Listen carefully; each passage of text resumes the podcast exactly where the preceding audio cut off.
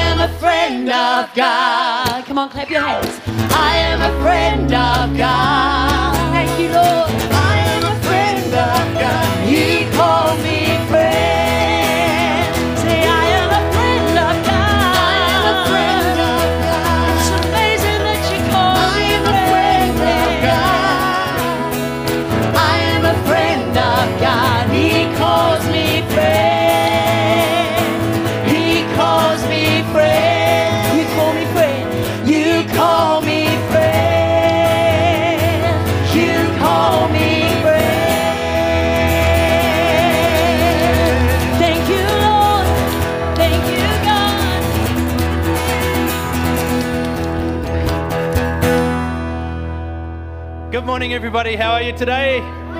Doing all right? Let's pray. Father, it is so good to gather together this morning in your name. We take just a moment to push our week to the left and to the right. Get our attention firmly on you this morning. Thank you, Holy Spirit, for your presence in this place. I thank you that your greatest desire today is to meet with us, to walk with us, to stir us up, to propel us back into the community for the week in the name of Jesus, with the hope of Jesus, with the peace of Jesus, with the power of Jesus. Bringing good news to our city, to our nation, to the nations of the world. Yeah. So we make the most of this opportunity, Lord, to sit at your feet, so to speak. Yeah. Thank you, Father. Father, my prayer is that every heart would be open. That spiritually every eye would be open, every ear would be unblocked in Jesus' name. That we would enjoy our time together and we would hear what you want to say today. In Jesus' name, amen. Amen. Why don't you say hello to a couple of people as you take a seat?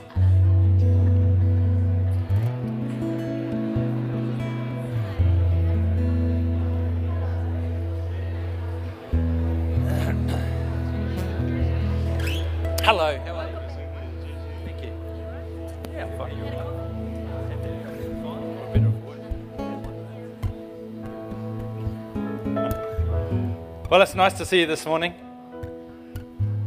I'm fresh off the plane, so, uh, well, I got a couple of hours sleep between then and now, but uh, I've had the privilege of being in India for the last uh, nine or ten days, and uh, the mission was to the mission was to go and help Pastor Surinder, who um, who's in, in quite an isolated position where he is, and if you're part of church here, you will have heard about Pastor Surinder many times. And so I think the mission was accomplished. Time will tell as we go forward. But, but it was one of those trips where I feel incredibly blessed because uh, it was like God surprised me. There was far more there for me than there was for Surinder. And um, the group of people that I was traveling with, I think God did some special things.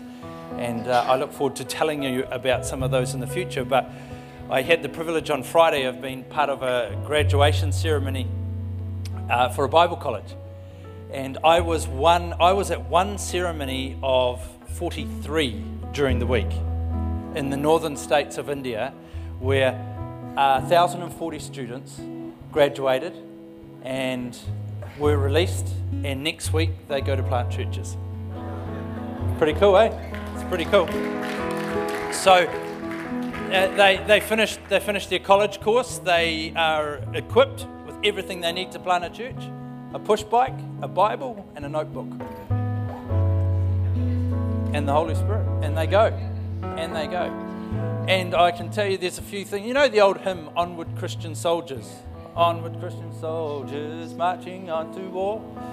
Well, there was this real cheesy version of this they played, but I'll never hear that song again the same because they lined us all up and included, I was included with the faculty, and, and they lined us all up and we marched and marched in. And the thing is that those young people, some of them won't return. The persecution in, in India is significant at the moment and getting worse, and um, some of them won't return. It's, it was a it was an exciting occasion, yet it was incredibly humbling and a solemn occasion. Um, they had not so long ago one of their teachers was actually martyred, so some of them won't return the, the teacher just, just from there training the kids. That wasn't so much to do with the, well, it's all about the gospel because that's why they're doing it, but with the caste system there. And um, one of the teachers went to work, never came home that day, and they found his body scattered all through the classrooms, all cut up, sending a message to the church. And uh, some, some of the young people, they won't come home. Others will be beaten, others won't but it put a real sobering effect on the price that people are prepared to pay for the gospel. And believe me, you've got it easy. We say wherever, whenever, be like Jesus. If you find that hard, maybe you need to go to India for a few months. Anyway, good morning.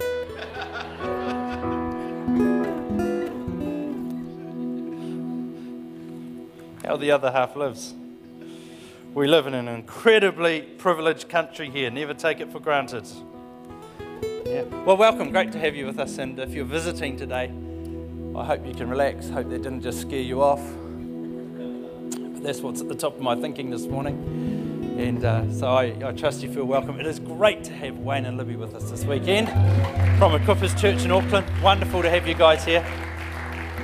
Thank you for taking time out of your incredibly busy schedule to be with us. It's, thank you. Thank you. We appreciate you. We really do. Well, who's had a birthday in the last week or wedding anniversary or.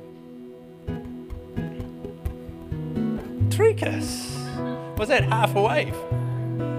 Oh, you best, best you come and see me. I could come and see you, but why? Oh, you've had four wisdom teeth out, I hear. That's a, that's a pleasure, isn't it? I can remember having that done. Did I see pictures of Pastor John in Christchurch pulling his own wisdom teeth out? Ooh, dentist. Oh, were the popsicles good? any, any other wedding anniversaries or birthdays? Nothing. Well, that's good. Why don't you stand to your feet and we all get to focus on you this morning? That's pretty awesome. Happy birthday. Very good. Right, we're going to pray for Drekas this morning. Ready? Here we go. Hey, where it says, um, thank you for your family, we declare and blessing. Let's say thank you for Drekas, eh? Very good. Here we go. Father, thank you for Drekas. We declare blessing, health, favor, prosperity, and protection over him this year. Activate your love and goodness through him in Jesus' name. Amen. How about giving him a big hand?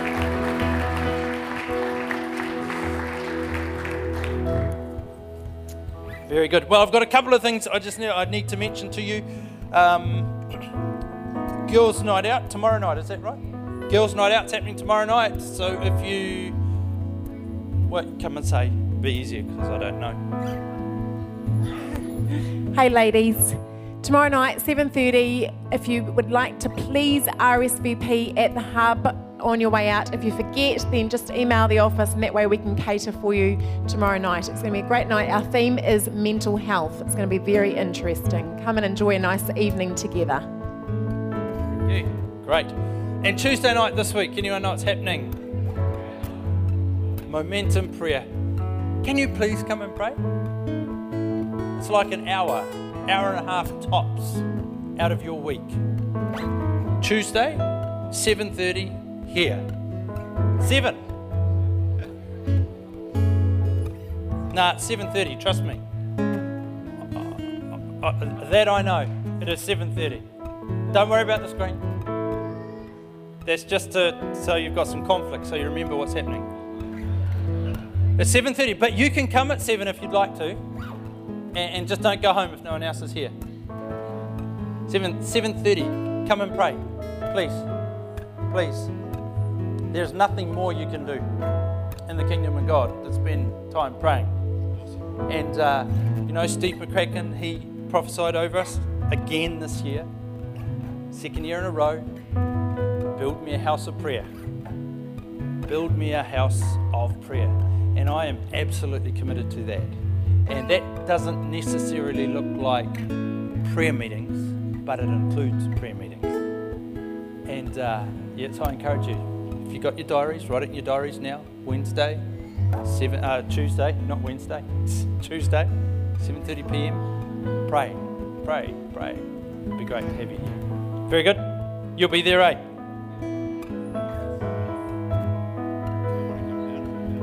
You see, the thing is, I know that most of you won't be.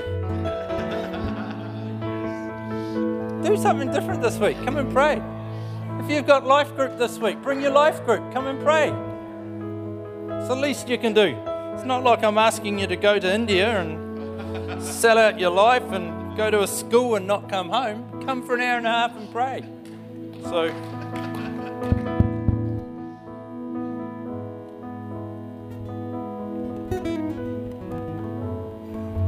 Very good. So, where are you going to be on Tuesday night?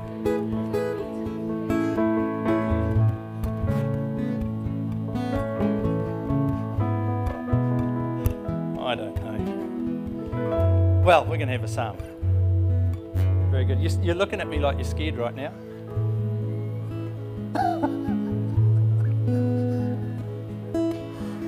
ah, very good.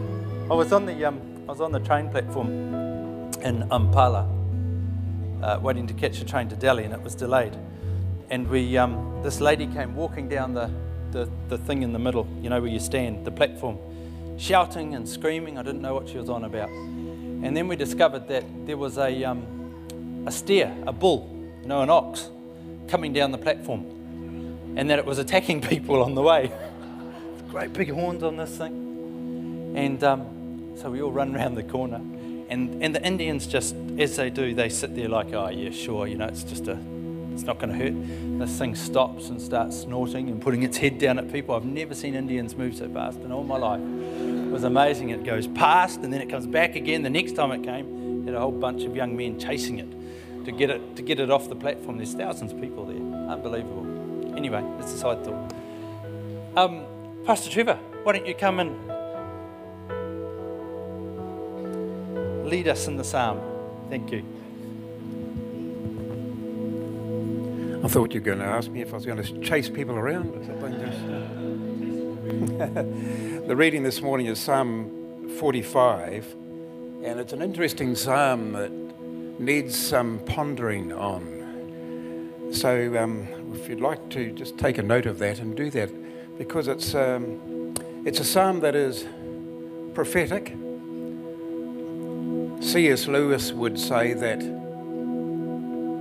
it was written as a love poem or song for the king who was going to be married. So it was immediate, but as it turned out, it was incredibly prophetic of Jesus the Messiah. And I hope you'll catch that as I read. But the prelude says, for the music director, for the music director, a love song to be sung to the tune Lilies. You knew that? Oh, good, good. Yeah. A psalm of the descendants of Korah.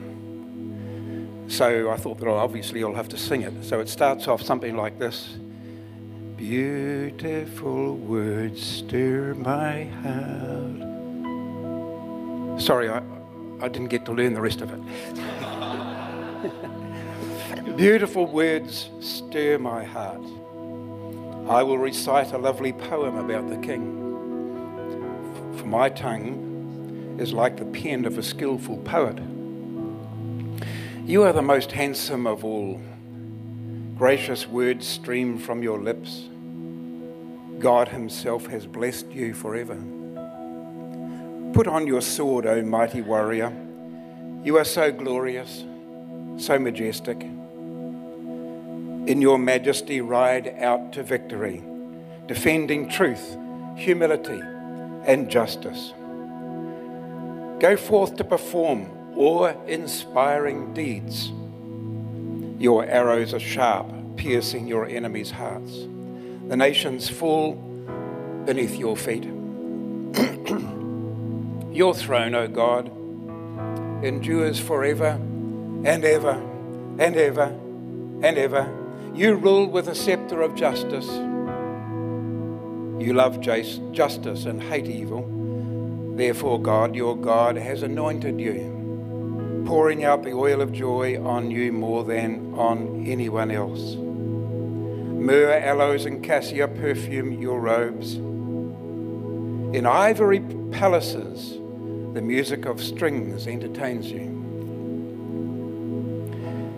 King's daughters are among your noble women. At your right side stands the queen, wearing jewelry of finest gold from Ophir. Listen to me, O royal daughter. Many would say, says the church prophetically, take to heart what I say. Forget your people and your family far away, for your royal husband t- delights in your beauty. Honor him, for he is your Lord. The princess of Tyre will shower you with gifts. The wealthy will beg your favor. The bride, a princess, looks glorious in her golden gown, gown. In her beautiful robes, she is led to the king, accompanied by her bridesmaids. what a joyful and enthusiastic procession as they enter the king's palace. Your sons will become kings like their father. You will make them rulers over many lands. I will bring honor to your name in every generation. Therefore, the nations will praise you forever and ever. And everyone sang, Amen. Ponder on God's word.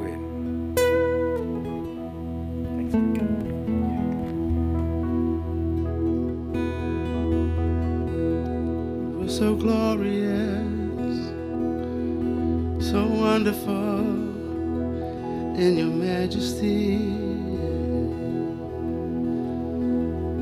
Why don't we stand? You are so glorious, beautiful in your majesty.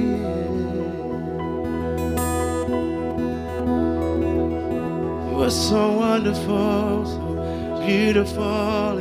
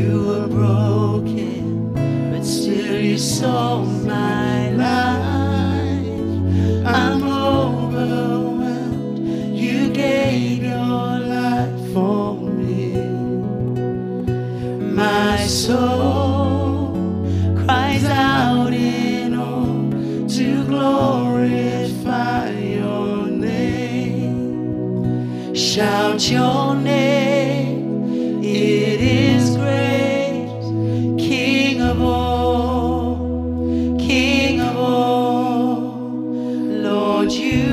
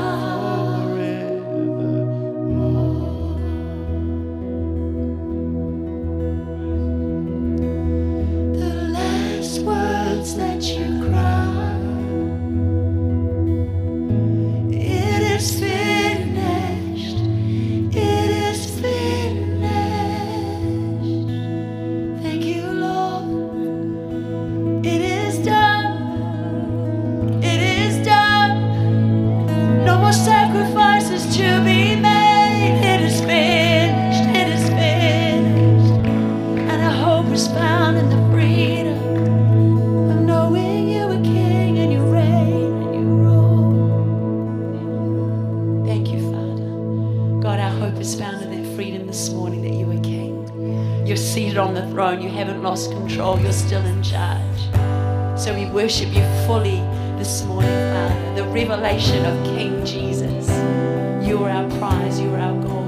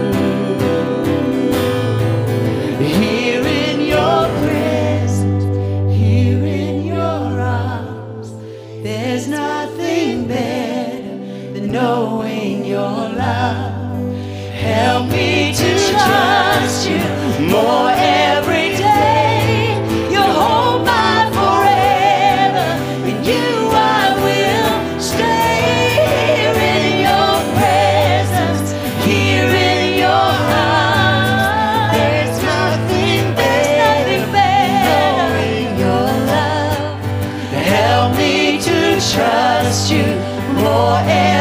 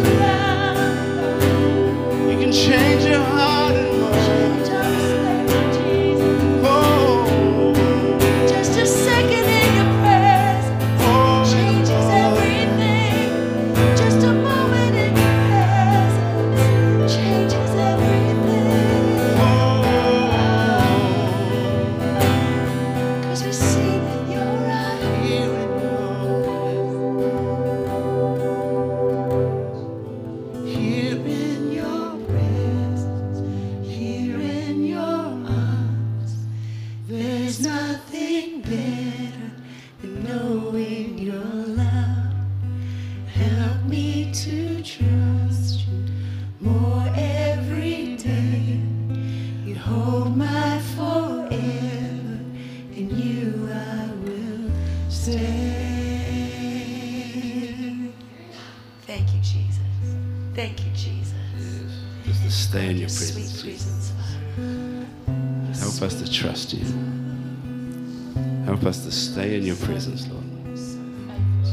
On a Sunday and a Monday and a Tuesday, a prayer meeting, Lord, help us to stay, stay in your presence, Jesus. To trust you more, that you would use us more. Oh, Lord, help us influence the world because of what you do and do with us in a moment, a single moment. Lord, we give you this moment this morning. Speak to us, we pray. Minister to us. Guide us, lead us. Even with truth that maybe we don't want to hear. Lead us. We entrust ourselves to the voice of your Holy Spirit this morning. In Jesus' name, amen. Amen. Amen. Well, it's a great, great privilege for us to have Pastors Wayne and Libby with us this morning. And um, again, I want to say thank you for being with us and really honour you guys. Uh, you probably don't realise the um, influence that Wayne and Libby carry globally um, with worship. And uh, they invest tirelessly into, t- tirelessly into churches all over the globe. And um, as skilled as, where's Wayne? He's gone there. As skilled as you guys are, um, because you're obviously very, very skilled, what I just so honour in you this morning is your heart. And your heart to lead the church into a place of intimacy with Jesus. And um, so it's great to be on the journey of life with you guys. It's great to be able to call your friends, call your family. And uh, so you're coming? Yes, you're coming. So make yourself at home and enjoy. Please give Wayne a massive big hand. Thank you. Thank you so much. Thank you, bro. Man. I am so happy that I am not in India right now. Uh, and welcome back to Pastor Sheridan. Sheridan and Jen, we love you guys. We honor you guys for what you've, what you've done. And just, man, the, the feeling around this place is incredible because of what you guys have brought. And I, yeah, I can't honor it enough because it's Jesus that's building his church and it blows me away. And I, I love it. I love going around the countries and seeing what God is doing in his church. And all he needs is the people that will work with him. he just needs someone that will say yes. Uh, we are living proof of people, of useless people that just said yes. We are useless. We're hopeless without him until we say yes, and then he gives us everything we need to go out. Bible even t- tells us in 1 Peter, he gives us everything we need to live a godly life. Gives us, he empowers us by his grace. He empowers us with everything that we need to go out there and make a difference in this world. Is church just for us? Uh-uh. It's for somebody else. And I've, I've been blown away recently by this revelation. Um, what's the difference between the Spirit of God being in you and the Spirit of God being on you? Jesus went to, the, um, went to, his, went to his baptism right? I, I, like to think of Jesus as a, like when he came to earth as on his mission. The first phase of his mission was just to come to earth and be born and grow up. He was 30 years old before he went into baptism, before he went into baptism and then onto ministry. What did he do for 30 years? He just grew up. Hey, and then uh, with the small task of not sinning. 30 years of not sinning. He was qualified, probably the only guy qualified in the world at that time not to have to be baptized. And yet, he gives his, his life and his righteous life as complete service to God. Comes to the waters of baptism and says, No, it's right. John the Baptist says, What are you doing? You should be baptizing me. And, and Jesus says, No, this is, it's appropriate. Because if he's he, if he's going to be an example for us, he's showing us if a righteous man, if someone that doesn't, that doesn't need to come and have himself baptized, goes and offers himself wholly to God, how much more should we? Fully 100% surrendered to God. Every resource, every moment, every dollar, every thought, every action, every heart, everything that we have surrendered to God. And so he goes under the water, he comes back out, and God is so pleased with him. It's like um, if, if that first 30 years of growing up was like his first phase of his mission, this was the time that he graduated. It's like a graduation from, from this first phase of his mission. And like any proud dad at his son's graduation, God yells out from heaven and says, That's my boy comes up out of the waters and he says, This is my son, whom I love. I'm well pleased with him. Why? Because he's given us the example of what it's supposed to be for us as Christians. A whole 100% death to self and 100% commitment to God with everything. Now, you're sitting there, you're probably thinking, yeah, I've done that. wow, that got quiet. and our problem is, we, it's easy to think we've done that until we take a re look at what we've really surrendered to God.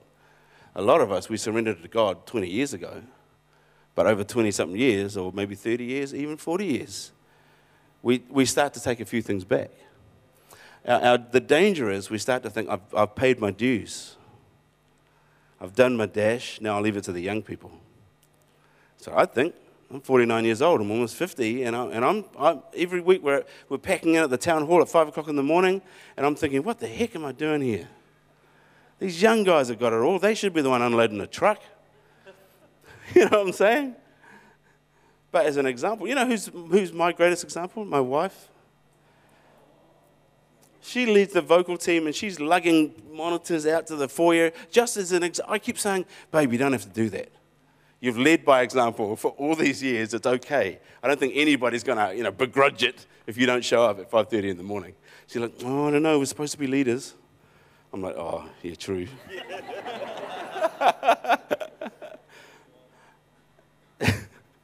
because Jesus was a servant. So we should be showing. You know, um, when it comes to particularly music, the young people uh, is where it's at. I mean, we've got our old songs that we love, and we, we like having the. Well, I like the service. If, if it was my choice, this is the service I'd come to. Because it's nice. It requires nothing much of me, which is the best kind of worship, right? I'm sure God loves that. How little can I give to you this morning?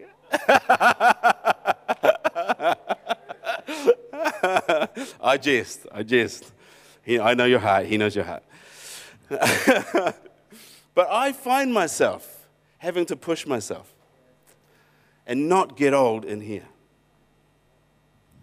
And not think, no, I've done my dash we used to say, you know, I surrender all. But after a while, where, where, does it, where do we stop surrendering it all and just say, no, I surrendered all once, and now I'm just taking a few things back in my retirement?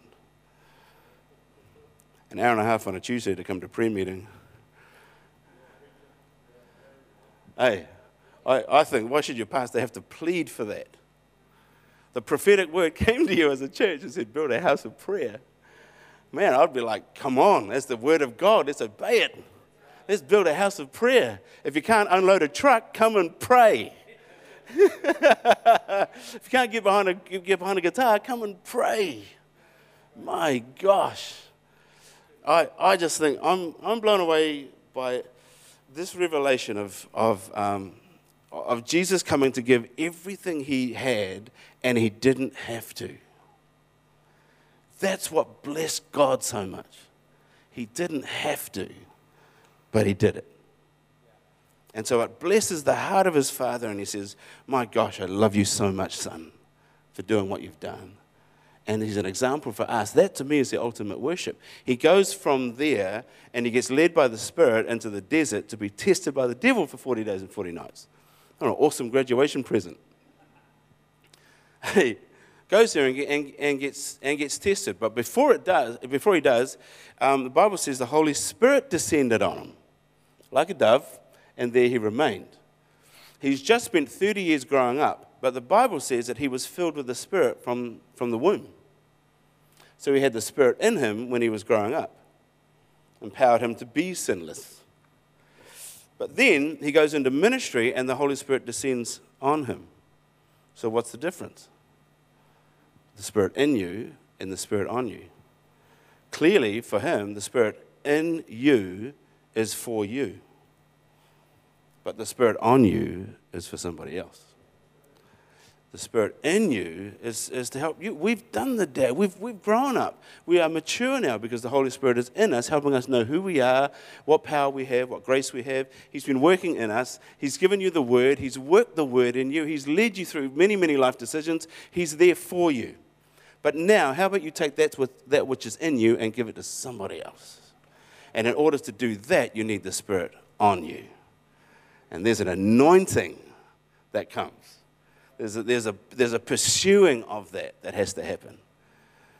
Man, we, we often wonder about this whole veil, getting past the veil. You know, when we're entering into worship, it takes some work. That's why praise is so good. We never skip over praise to get to, to get to the good stuff. You know, because there are people that worship worship. I just love this floaty stuff. I mean, I, I do. I, I, love the floaty stuff. But, uh, but if I just skip over praise to get to that, I haven't done any work to get anywhere. It's like I, I'm just going in for what I can get without giving first. To me, you know, when the Bible says, when you draw near to Him, He draws near to us, praise is us drawing near to God. We make the sacrifice, we do something, we push ourselves. We're the ones saying, hey, I, I'm not expecting anything first, I'm just going to give first. And then when we're in there, it's amazing you can see when it turns around, when God is blessed, when He's feeling like, man, you've really, you've pushed through the veil. And then all of a sudden we enter into worship and you see the focus turn and He starts speaking to His people. He draws near to us. Praise, we draw near to Him. Worship, He draws near to us. And we start to receive Him. We start to hear Him. We start to feel what He's saying. He manifests His presence amongst His people. It's a beautiful thing. But, to, but first, we have to push through the veil. And you often wonder why. Why does it take so much work often to get through the veil into that Holy of Holies, into that presence? Jesus said we can boldly go in, but we have to do the work. It's because God won't trivialize his sacred things. It is holy in there. And there are, there are a couple of things we have to know. Jesus is our passport into God's holy presence. And if we don't acknowledge him, we are like those in John 1 that says, The light came into the world and his own didn't recognize him. You know that verse? His own didn't recognize him. That means when he came to the planet, it wasn't the Gentiles that he was worried about, it was his own people that didn't know who he was, didn't recognize who he was. When you come into the presence of God and you don't acknowledge what Jesus has done simply by saying thank you, we are his own, not recognizing him. I don't want to be a church that doesn't recognize the Christ that enabled me to walk boldly into the presence of God. I want to be, I want to be the first one to put up my hand and say, Thank you. That's why the Bible says, Come into his courts with, man, come into his gates with thanksgiving, his courts with praise. It's our entrance in, it's our way of acknowledging what he's done, of his own, recognizing him. Man, it's amazing what you do when you make it Christ centered. It gets our eyes off ourselves it gets our eyes off our problems. I like what Pastor Sheridan said. We put them to the left, we put them to the right. Put them aside for a moment while we worship Jesus. And then when he draws near to us, all of a sudden those things don't seem so big. Jesus was awesome, man. He, he, he went into the desert now with the Holy Spirit on him. He's about to go into ministry and he needs the anointing of the Spirit on him. He goes in, he gets tested, he walks straight out of the desert into a synagogue where he opens Isaiah 61 and says, For the Spirit of the Lord is upon me. For what? To set the captives free, to preach the gospel, to bind up the brokenhearted. Man, I reckon there's so much ministry sitting in this house this morning. But you just got to take it up. There's so much ministry in this house this morning, so many ministers. If you would go searching again, put yourselves under the, under the waters again, die to self, come back up and say, Lord, give me your anointing to go and preach the gospel. Give me your anointing to go bind the brokenhearted, to set the captives free, to declare the year of the Lord's favor to a world that desperately needs it. My gosh, they, they need it. There are so many hurting people out there. They need you. But what, are you willing? Okay, good, good, good. so we've just got over Easter, right? I've, it was really, um, it's really cool. We had uh, we had Good Friday at home, which you kind of wonder why it's called Good Friday. If I was Jesus, I'd call it Suckful Friday. It was good for us. But it sucked for him. And um, you know, who's, who's seen The Passion, the movie The Passion? I went and saw it in the movies, and I, and I wish I hadn't, because I, when everybody was talking about it, I thought, man, I'm not going to go see that. I know what happens. I know what's going to happen. It's going to be horrible. I'm going to feel it. It's going to, I'm going to cry. It'll be really horrible. So, nah, nah. But then because I wanted to be part of everybody's discussion, I went, I went, I thought, yeah, I'll go. And then I'm sitting there watching it thinking, what was I thinking? You know, it was painful watching him do that. Thinking of our Jesus going through what he had to go through. That was your Jesus. Going through what he had to go through with all that pain. Seeing his mother, watching him, watching her son go through that stuff. Man, there was that one picture where her mother saw him as a little boy falling over. You remember that? Just wiped everybody out. I remember, and I remember thinking, what, what did I think it was going to end differently? What, what, what, what? I didn't need to come and see this. And the feeling in the movie theater afterwards was like, wow, solemn as. I mean, there was somebody we knew, and I remember them sitting in the seat, and it was like this, oh, we recognize each other, and I was like, you know, it wasn't like, hey, it was like, and they, they just stayed sitting in their seat. Because it's, and I, and I figure it's, it's actually quite a good thing to acknowledge Friday before Sunday. It's a good thing to acknowledge Friday before Sunday comes. That pushes us through the veil. We were having Good Friday at home and we thought, oh, well, let's crank out the coffee and the hot cross buns and, um, you know, just, just to do something with family and, and to acknowledge uh, Jesus and the day. And so we are sitting around the table with our hot cross buns and our coffee. And, uh, and I thought we should do something spiritual. So I pulled out the Bible and I went straight to Isaiah 53. And um, which is the verse uh, that says, Surely he hath borne our griefs and carried our sorrows. He was despised, and we did not esteem him. Surely he's borne our griefs and carried our sorrows, yet we esteemed him stricken, smitten by God, and afflicted. But he was wounded for our transgressions, he was bruised for our iniquities. The chastisement of our peace was upon him, and by his stripes we are healed. Um, and that verse came alive to me when, I, when my mother introduced me to Handel's Messiah. When she, when she got me into Handel's Messiah, who's any Messiah fans? Yep, awesome, I would expect so in a crowd like this. uh, and so I, I pulled it out and I played it at the table. So we're eating hot cross buns and coffee. It's all happy. But then we're listening to this, uh, to this version of Messiah saying, Surely, surely, he hath borne our griefs and carried our sorrow. Hey, that's like, it's like, it really, it really, it takes like five minutes to get through the one verse because they sing everything really slow. But it, it forces you to meditate on it. He was wounded for transgressions. You know what I'm saying? You start to feel that. He was bruised. They say bruised. He was bruised for our iniquity said that makes you really feel it. And, I was, and we were kind of, uh, uh, you couldn't help but kind of feeling the, the weight of that verse and each one of those words as we were listening to this music while we were drinking coffee and eating hot cross buns. It was like hot cross buns with tears. Which kind of sums up Easter, doesn't it? Happy but with tears. Because we feel what he went through. And when you feel what he, he went through, you get a personal connection, which is what it's about. And then you ask, man, if, we, if it feels like that to us, why did he come to us? He came to us and went through what he went through so he could feel what we feel. He became human so he could empathize with us.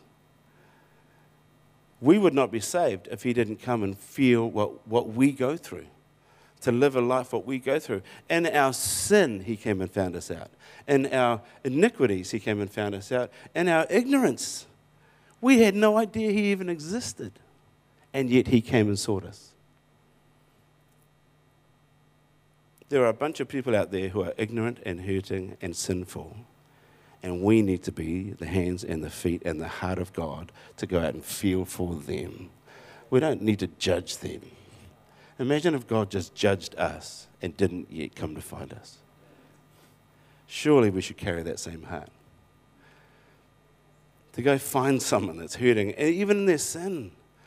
You know, when you see someone that doesn't know that they're doing something really dumb, they're filled with hate and they may even lash against you, but love seeks them out. Love seeks to set them free. Who's around you? What's your, what are your neighbors like? Like we, somebody, we see somebody like that and we just think, ah, stuff you. We just let you die in your hatred. Come on. The, our nat- the natural part of us wants to go, ah, if you're going to be like that, suffer. Unless we are carrying the heart of God. But how do you get the heart of God? Just a moment and. Uh... See, the reason we come to church is to spend that moment with Him so that we get His heart, so that then we can turn around and go take it to somebody else. Church is not our, our kind of fill up for the, for the week and then that's it.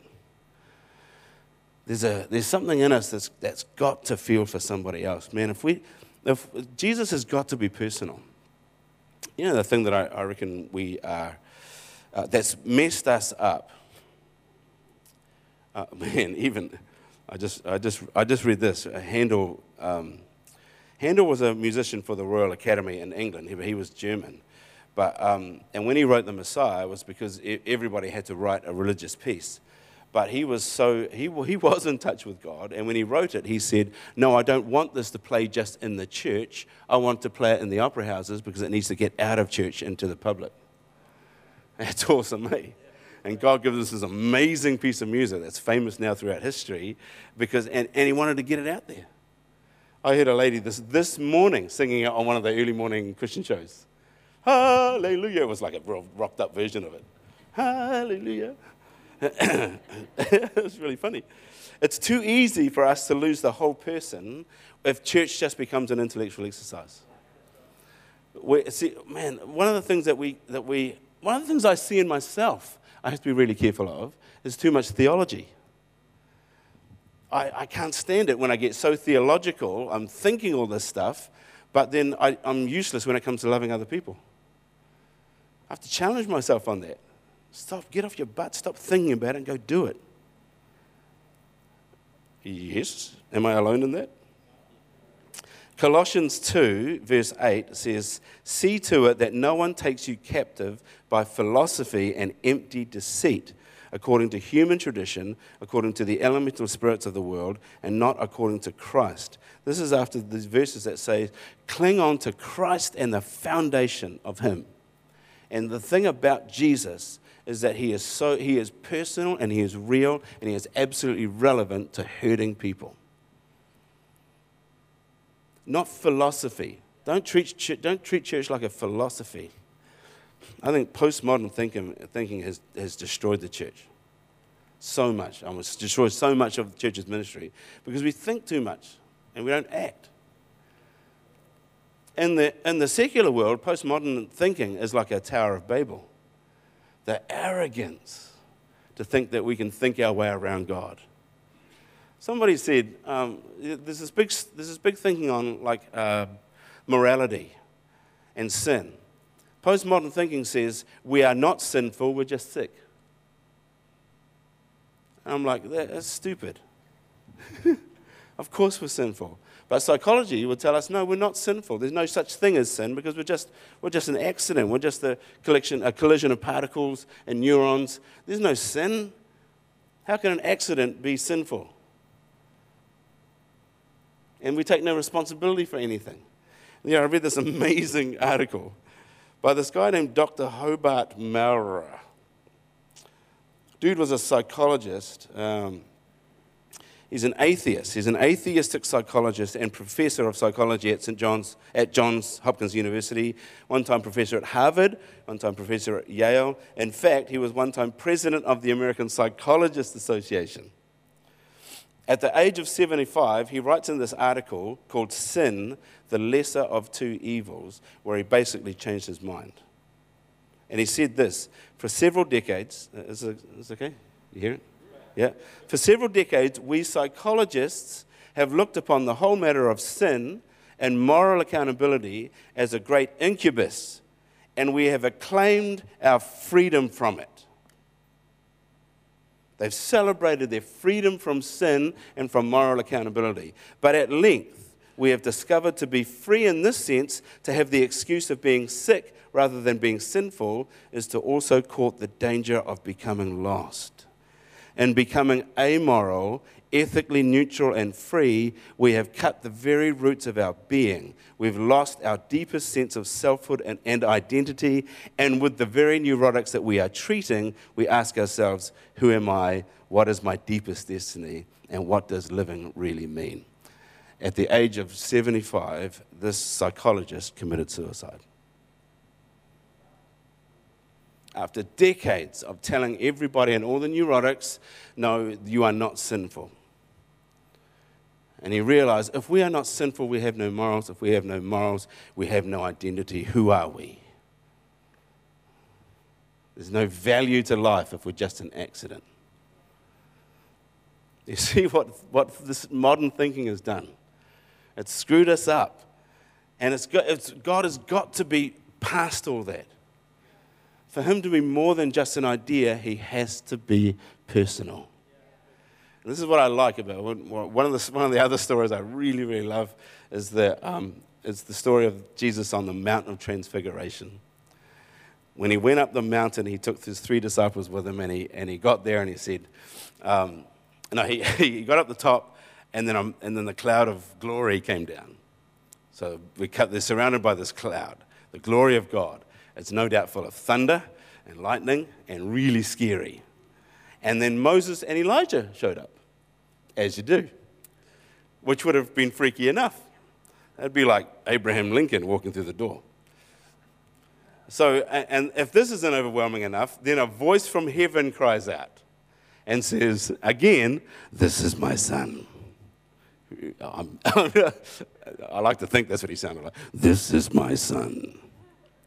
Listen to him. He probably, he probably said, uh, This is my son. Listen to him. But to the three disciples, that it was overwhelming. It's, it's beyond their comprehension. They can't, they can't understand it. It's so freaking huge.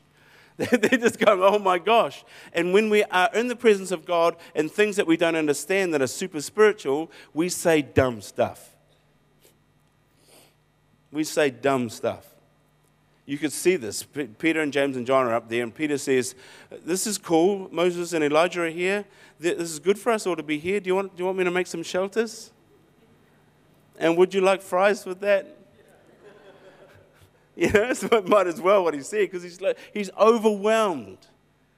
He can't comprehend it. It's so much that then they end up going, oh, blah, blah, oh, shelters. Uh, it's amazing what we will say about things we don't understand. The dumb stuff that we will say, is particularly about spiritual things. Remember the first time you saw somebody speaking in tongues and you didn't know what it was? We say dumb stuff before you've tried it yourself. We'll say stuff like, that ain't of God, that, that's not from God, that's just man made. What's saying that, your spirit or your mind? Your mind is saying it because you can't comprehend it, you can't experience it for yourself. We will judge it according to our intellect. It's things of the Spirit, the same, same deal. Prophecy, miracles, if you can't explain them with your intellect, our first, our first idea as humans is to judge it intellectually. If you can't prove it, show me video proof. You know? And if we can't see it with our eyes, we start. Instead, we need to experience it. Everything about God is experienced. There was one kid, oh my gosh, it's a horrific story. I'll come, I'll come back to Jesus in a second. Horrific story. Guy says to his, um, I've been listening to a lot of Ravi Zacharias lately, and he tells a story of him sitting on a plane next to a lady who works with sex trafficking, and, re- and she rescues ladies out of these horrific places. Um, I'm sorry, this is pretty horrible. I, I hope it's okay. We'll, we'll push through it. Um, and he says, he says to her, uh, you know, how's it going, basically? And, and uh, he says, is, is, it really bad in this country? He, he, didn't say which country it was. She said, last night I was in an area of, a, of this town where men will come uh, after work and, and, to get whatever they want, uh, but they'll, in order to burn their consciences, they'll drink this mixture, this concoction of uh, heavy liquor and snake blood. So they drink this stuff, it sends them into this euphoric state, and then, of course, they can, they, it gets them over their consciences to do whatever they like with whatever they paid for or whoever they paid for. This lady says, to his disgust, she said, Last night I just rescued an 18 month old baby from one of these dudes. He said, At that point, it almost made me sick to my stomach. And you think, what kind of person can do that to an 18 month year old baby? Now, you might be able to excuse this guy because of the stuff that he drank, but what about the guy that sold that stuff to him? What about the government officials that are allowing that stuff to happen? Where is our morality? Where is our person? Where is our humanity? And the, the thing was, Ravi was saying he was explaining this story to a bunch of university students and a guy that was asking about morality. And he, and he asked the kid, if, if uh, he told you about that, what do you think now? Do you think that that was morally wrong? And the kid kind of, kind of kicks the carpet and looks up and says, Well, I wouldn't want to see it, but I couldn't, in all honesty, say that that was morally wrong. This kid's probably going to become a professor and teach others. And then he says, Really? What if it was your 18 month year old baby? See, when it gets personal, our thinking changes. We can see somebody going through a hard time and we can judge them until we've been the one in their shoes. Then all of a sudden we have more empathy. We can judge an alcoholic until we've been an alcoholic and been saved from it. We can judge a sinner until we, we can't judge a sinner until we've been the sinner and been saved from it. It's exactly what Jesus did. And to finish that story of Jesus on the mountain, he's covered in, he's, the glory of God is down. He's speaking to Moses and Elijah. Uh, the three disciples have seen this and have freaked out so much that they've fallen like they were dead on the ground. And I can see Jesus looking at his disciples going, Oh, no, true. Probably shouldn't have brought them up here. Hey, it was too much for them. So I can see him telling God, Moses and Elijah, Hey, guys, why don't you guys back off? It's obviously too much for these guys. Just back off and I'll handle it. And then he goes over to them, wakes them up, lifts them up, and the Bible says this beautiful thing. They looked up and, and everything was gone, and all they could see was the face of Jesus. Jesus is our way of understanding God. We can't comprehend the holiness of God. We can't comprehend the, right, the full righteousness of God. We can't comprehend the fullness of who God is but Jesus makes them understandable. He's our interface with God. That's why the Bible says he's our high priest. And it says we don't have a high priest who doesn't relate to our weaknesses.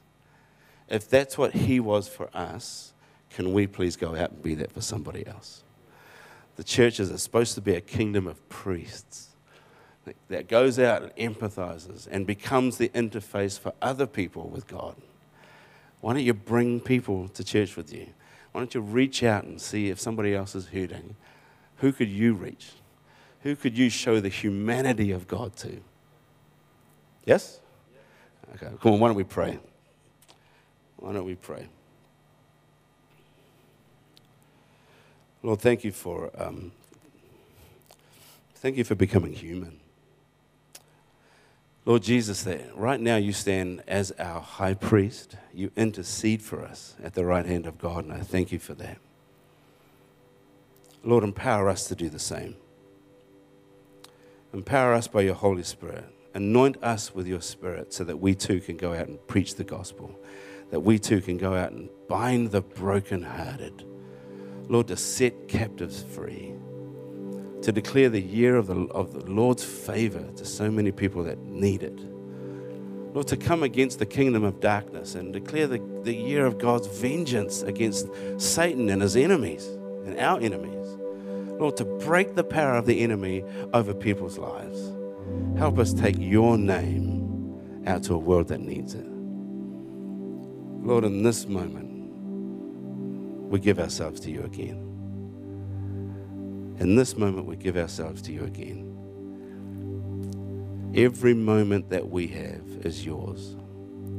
Every dollar we own is yours. Every resource that we have is yours. Every gift that we have is yours. Lord, we, we truly do surrender it all. You are our King, and we are your children. Thank you, Jesus. Thank you, Jesus. Hey, I'd just like to, I'd just like to pray for just a, a if, if you're really feeling like this, just person, just take a few seconds. If you'd let me know, just, just raise your hands. I just want to pray for you specifically because I think there's a real, a real, a real moment here. If this has really touched you in your heart and you think, I, I need to surrender some stuff back to you, I've taken a few things back. Could you just let me know just by raising your hand just quickly? And I'm just going to pray a simple prayer. Thank you. Thank you very much. Yes, thanks. Thanks. Thanks. Thank you. Yep. Thank you. Thank you. Yeah. All right, let's pray together again. Lord, thank you for every hand that was raised just now. Thank you for every heart that was just opened to a new reality.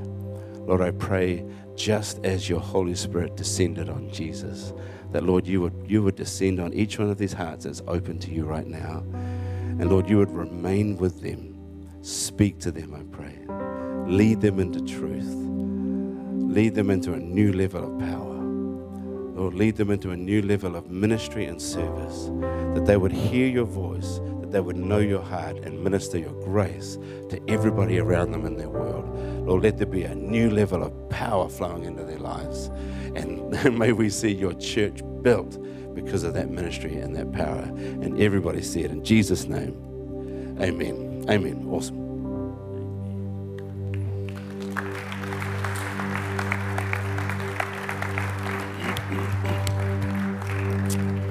Thank you, Wayne. Thought provoking, eh? Very good. Look, he was so busy doing the thoughts, he forgot to mention their books Journey by Libby, Rebranding Worship by Wayne. And is this music on these? And music on these. And um, I know the music's great. And I haven't got to the books yet, but I've heard from people who have read the books and they tell me they are outstanding. So you can grab these in the foyer, so I suggest you do. Would be very, very good. Well, how about giving Wayne another hand? That was excellent.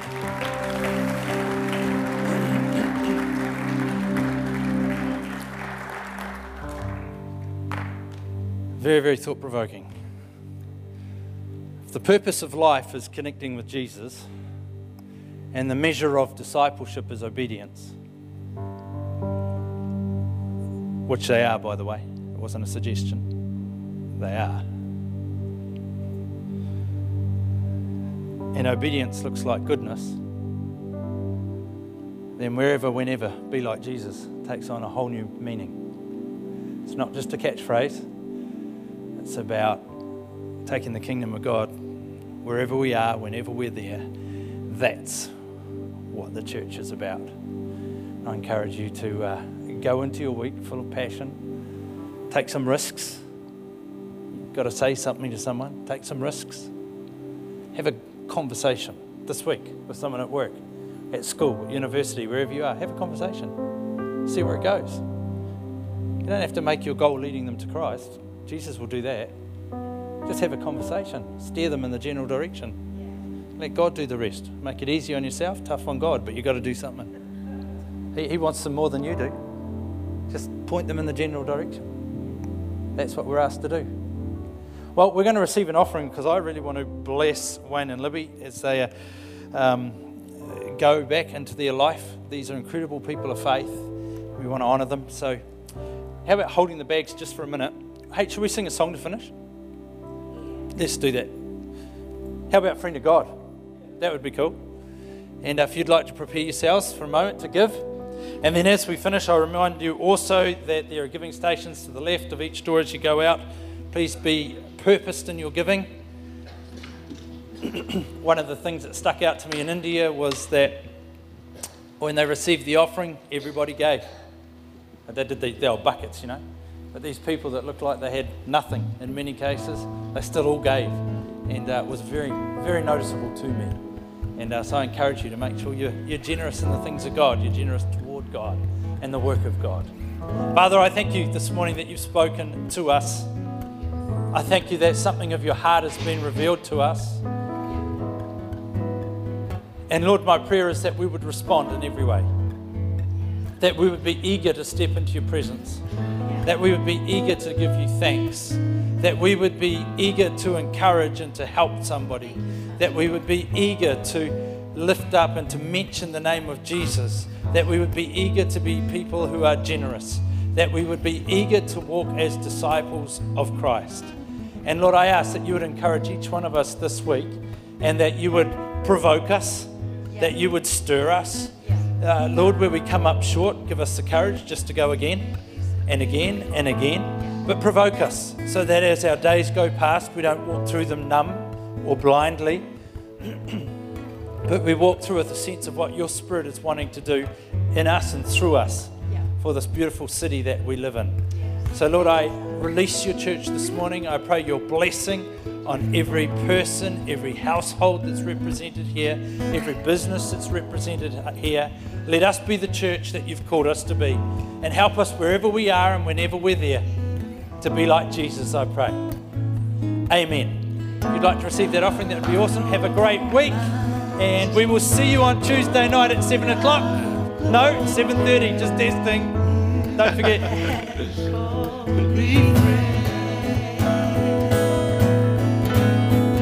God